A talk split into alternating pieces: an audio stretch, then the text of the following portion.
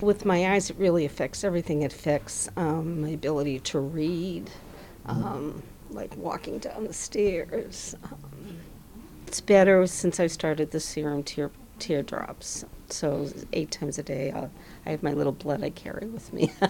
it's really quite miraculous. They just take it out and they make these drops, and they it does really help. And I'm also in another study with my current cornea specialist, and um, so I think I'm getting some relief to that.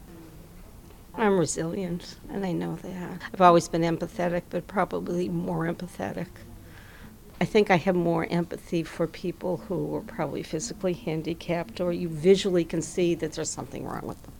A recent acupuncture um, person I was working with, she had a disfigured face, and it must be very difficult for her because the first thing people they see her, her struggle, and so sometimes I'm struggling, and it's good because I can hide it, hide it.